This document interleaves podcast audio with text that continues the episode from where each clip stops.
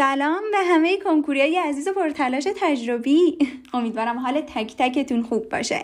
من بهار زمانی هستم مشاور و برنامه ریز آموزشی مجموعه خوب و حرفه گلناز ابراهیمی. توی این پادکست قصد دارم در مورد زیست شناسی کنکور تجربی باهاتون اطلاعاتمو در میون بذارم. اینکه آیا هر فصل زیست شناسی بوجه بندی خاصی داره؟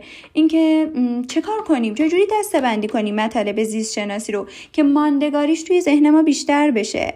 اینکه مراحل رسیدن به تسلط توی درس زیست شناسی چطوره؟ درسی که ضریبش دوازده توی کنکور. چه کتابی برای درسنامه و آموزش خوبه؟ چه کتابی برای تست زدن تست آموزشی زدن خوبه؟ چه کتابی برای تست آزمایشی زدن خوبه؟ چه آزمونی بدم برای درس زیست شناسی چه جوری آزمونم رو بررسی کنم؟ همه اینا رو تا آخرین پادکست بهتون میگم. پس با من باشین. سر جلسه کنکور وقتی دومین دفترچه رو به شما دادن شما می‌دونین 50 تا سوالش مربوط به درس زیست شناسی میشه. یعنی از سوال 156 تا 205 وقت پیشنهادی سازمان سنجش برای پاسخگویی به این 50 تا سوال 36 دقیقه است. یعنی حدودا برای هر سوال باید 42 ثانیه زمان بگذارین. یعنی باید توی کمتر از یک دقیقه سوالایی رو جواب بدین که توی کنکورهای اخیر گزینه های خیلی بلندی داره. چند موردی و شمارشی شده. پس برای اینکه بتونیم به نتیجه خوبی در درس زیست شناسی برسیم باید هوشمندانه عمل کنیم. باید یه سری آگاهی هایی داشته باشیم. باید بدونیم که اگر یه سری از سرفصل ها رو با هم دیگه بخونیم باعث میشه اون فصل ها توی ذهنمون ماناتر بشه. باعث میشه که ما بتونیم راحتتر اونا رو با هم دیگه ترکیب کنیم. ما اومدیم برای اینکه کار شما راحت تر باشه. فصول زیست شناسی رو توی پنج دسته براتون طبقه بندی کردیم زیست شناسی سلولی مولکولی، زیست گیاهی، ژنتیک، بدن انسان و جانوری. زیست سلولی مولکولی یعنی فصل یک، دو، پنج، شیش و هفت دوازدهم که کنکور 1400 8 تا سوال اومد ازش. زیست گیاهی یعنی فصل 6 و 7 دهم، 8 و 9 11 که توی کنکور 1400 6 تا سوال داشته. ژنتیک یعنی فصل 3 و 4 دوازدهم و 6 یازدهم که توی کنکور 1400 8 تا سوال داشته. جانوری که انتهای هر فصل گفته شده به علاوه فصل 8 دوازدهم 5 تا سوال داشت و حدود نصف سوال ها هم می‌شد مربوط به بدن انسان یعنی فصل 2 3 4 5 دهم 1 2 3 4 5 11 حدود 23 تا سوال. یعنی حدود نصف سوال ها از بدن انسان و نصف سوال از دیگر فصل ها طرح میشه. خیلی خوبه که اینو بدونین و اهمیت فصول رو رعایت کنید. خب ما الان متوجه شدیم که کدوم فصل رو بخوایم با هم بخونیم یا مرور کنیم ماندگاریش توی ذهن ما بیشتر میشه یا اصلا طراح سوال کنکور می‌تونه بین کدوم فصول کتاب درسی سوال ترکیبی طرح کنه؟ الان چالش دوم ما اینه که هر فصل اصلا چجوری بخونیم؟ مطالعه کردن هر فصل سه تا مرحله داره. مرحله اول روخانی جزئیه مرحله دوم حفظ کردن مفهومیه و مرحله سوم روخانی ترکیبی ترکیبی خوندن مرحله سوم. مرحله اول که بهتون گفتم روخانی جزئی یعنی چی؟ یعنی شما قبل از اینکه دبیر مدرسهتون بخواد یه گفتار رو درس بده خودتون اون گفتار رو بین سی تا چهل دقیقه روزنامه وار از روی کتاب درسی بخونید. بعد از اینکه خوندین یه دونه کاغذ بذارین جلوتون بگین که این گفتار می‌خواد بهتون چی یاد بده. فقط تیتروار بگین که چی متوجه شدین و این گفتار می‌خواد بهتون چی یاد بده. مثلا نه کنین فصل اول یازدهم که در مورد دستگاه عصبی بود. گفتار یکش می‌خواد به ما در مورد یاخته های عصبی بگه.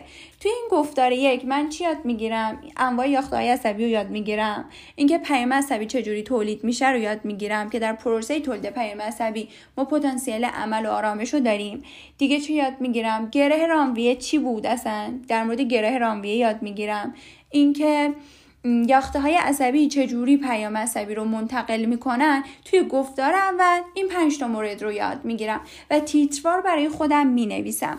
بچه ها یادتون باشه. مرحله اول مطالعه حتما حتما باید از روی کتاب درسی باشه. نه از روی جزوه نه از روی درسنامه. مرحله اول مطالعه. پس حدود سی دقیقه طول کشید. مرحله دوم مطالعه کی شروع میشه؟ بعد از اینکه دبیر مدرسهتون تدریس کرد بعد از اینکه شما فیلم آموزشیتون رو دیدین کتاب درسی رو باز می‌کنین و این دفعه گفتار رو اون گفتار رو با جزئیات و دقت بیشتری می‌خونین. یعنی به تصاویر توجه می‌کنین به نامگذاری تصاویر به زیرنویس تصاویر به قیدا به تعریف ها به فعالیت ها به نکته های توی فعالیت به همه چی توجه می‌کنین. ولی بهتون بگم توی این مرحله چیزی نباید توی کتابتون بنویسین نباید خط بکشین نباید هایلایت بکشین. باشه. این مرحله بسته بستگی به اون فرد داره که مطالعه رو انجام میده. بین یک تا یک ساعت و نیم طول می‌کشه که تو این مرحله رو انجام بدی. بعد از اینکه ما یه گفتار رو به صورت مفهومی و جز به جز مطالعه کردیم وارد تست زدن میشیم. کتاب تست خودمون رو وا می‌کنیم تست مذرب دار می‌زنیم. چرا میگم تست مذرب دار می‌زنیم؟ چون اکثر کتابای تستی که توی بازاره به این صورته که تستای شبیه به هم و تستایی که از یک نکته طرح شدن پشت سر همن. وقتی تو تست مضرب دار می‌زنی باعث میشه تو تایپ های مختلف طرح سوال رو ببینی. با جنبه ها با سبک های مختلف طراحی تست آشنا بشی. بقیه تستا رو کی بزنیم تا گفتار بعدی رو شروع کنی به مطالعه بقیه تستا هم توی برنامهت می‌ذاریم پس دفعه اول که داری تست می‌زنی قرارمون هست که تو تست آموزشی و نیمه تحلیلی می‌زنی. تست آموزشی و نیمه تحلیلی رو چجوری بزنیم؟ درصد رو محاسبه نمی کنی زمان نمی‌گیری. پنج تا تست می‌زنی بعد به پاسخنامه مراجعه می‌کنی تک تک گزینه ها رو بررسی می‌کنی سوالا رو بررسی می‌کنی.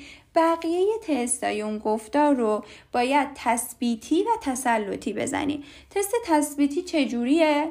تست تثبیتی این دفعه درصد می‌گیریم ولی زمان نمی‌گیریم تست تسلطی چیه؟ تست تسلطی هم زمان می‌گیریم هم درصد می‌گیریم بهترین کار اینه که بلافاصله بعد از اینکه هر بار تست زدین دوباره به کتاب درسی مراجعه کنین. خط به خطش رو دوباره بخونین. ببینین طراح سوال به کدوم قسمت ها توجه کرده. قسمت ها رو بر خودتون علامت گذاری کنین یه highlight کوچیک کنین نکاتی که توی تست ها اومده رو برای خودتون حاشیه نویسی کنین. بهتر حاشیه نویسی یا بچه ها با مداد باشه. چون وقتی شما همینجوری هی مطالعتون تکمیل میشه یه سری نکات براتون بدیهی میشه و برمیگردین نکات بدیهی رو پاک می‌کنین توی ماهای آینده. بچه ها اگر شما این کاری که گفتم و تو الان انجام بدین آموزشتون کامل میشه. وقتی یه نفر آموزشش کامل میشه می‌تونه چه توقعهایی خودش داشته باشه؟ این آدم می‌تونه تمام شکلهای کتاب درسی رو نامگذاری کنه تمام زیرنویسای کتاب درسی رو بلده. وقتی مثلا کتاب درسی رو میبنده می‌دونه هر پاراگراف کتاب درسی داره در مورد چی بهش میگه. همه چی رو می‌دونه همه چی در مورد کتاب درسی می‌دونه. ولی گرفتن یه درصد خوب توی کنکور فراتر از این حرف هست. تو اگر یه درصد خوب 80 70 90 می‌خوای توی کنکور باید توی حرف به تسلط برسی. خانم ما چجوری به تسلط می‌رسیم؟ تو باید آزمون بزنی. تو باید از کتاب تستایی استفاده کنی که آزمون دارن. آزمون چی به تو میده؟ تست ترکیبی. الان شما همه مراحل مطالعه رو یاد گرفتین متوجه شدین که چطور میشه به درصد بالا برسین. ولی خب باید یه سری ابزار داشته باشین برای انجام دادن هر مرحله. بعد از اینکه کتاب درسی رو خوندین من گفتم به دبیر مدرسه مراجعه کنین. اگر دبیر مدرسهتون جزوه یا درسنامه داره از جزوه و درسنامه دبیرتون استفاده کنید اگر ندارین فاگوزیس درسنامه مناسبی داره و برای آموزش خوبه. برای تست آموزشی زدن شما می‌تونین از خیلی سبز جامع استفاده کنید که تمام مطالب و نکته های دهم، یازدهم، دوازدهم رو پوشش داده با 3600 تا تست. جدول جنبندی داره. قشنگ دستبندی شده است. شکلا رو بررسی کرده. خوبه. برای تکمیل آموزش شما. ولی اگر می‌خواید درصد خیلی بالایی بگیری و به تسلط زیادی برسی گفتم باید آزمون بزنی. می‌تونی از آزمون قلمچی از آزمون های زیست شناسی ماز استفاده کنی و کتاب موج آزمون زیست شناسی کتاب موج آزمون زیست شناسی 20 تا. آزمون مبحثی داره. 10 تا آزمون جامعه 50 تا سوالی داره. مثل سوالای کنکور. بعد توی پاسخنامه این کتاب هزار تا تله تستی نوشته شده که خیلی می‌تونه کمکت کنه که تو به تسلط برسی. من توی این پادکست همه جوانب درس زیست شناسی رو برات بررسی کردم و تمام راهکارها برای رسیدن به یک درصد خیلی خوب توی زیست شناسی رو بهت گفتم. برای انجام دادنش هم می‌تونم بهت برنامه بدم و کمکت کنم. دیگه با خودت بقیه راه. خیلی خوشحال میشم اگر نظرت رو در مورد این پادکست برام بنویسی به هم بگو که پادکست بعدی در مورد چه موضوعی باشه خدا نگهدار.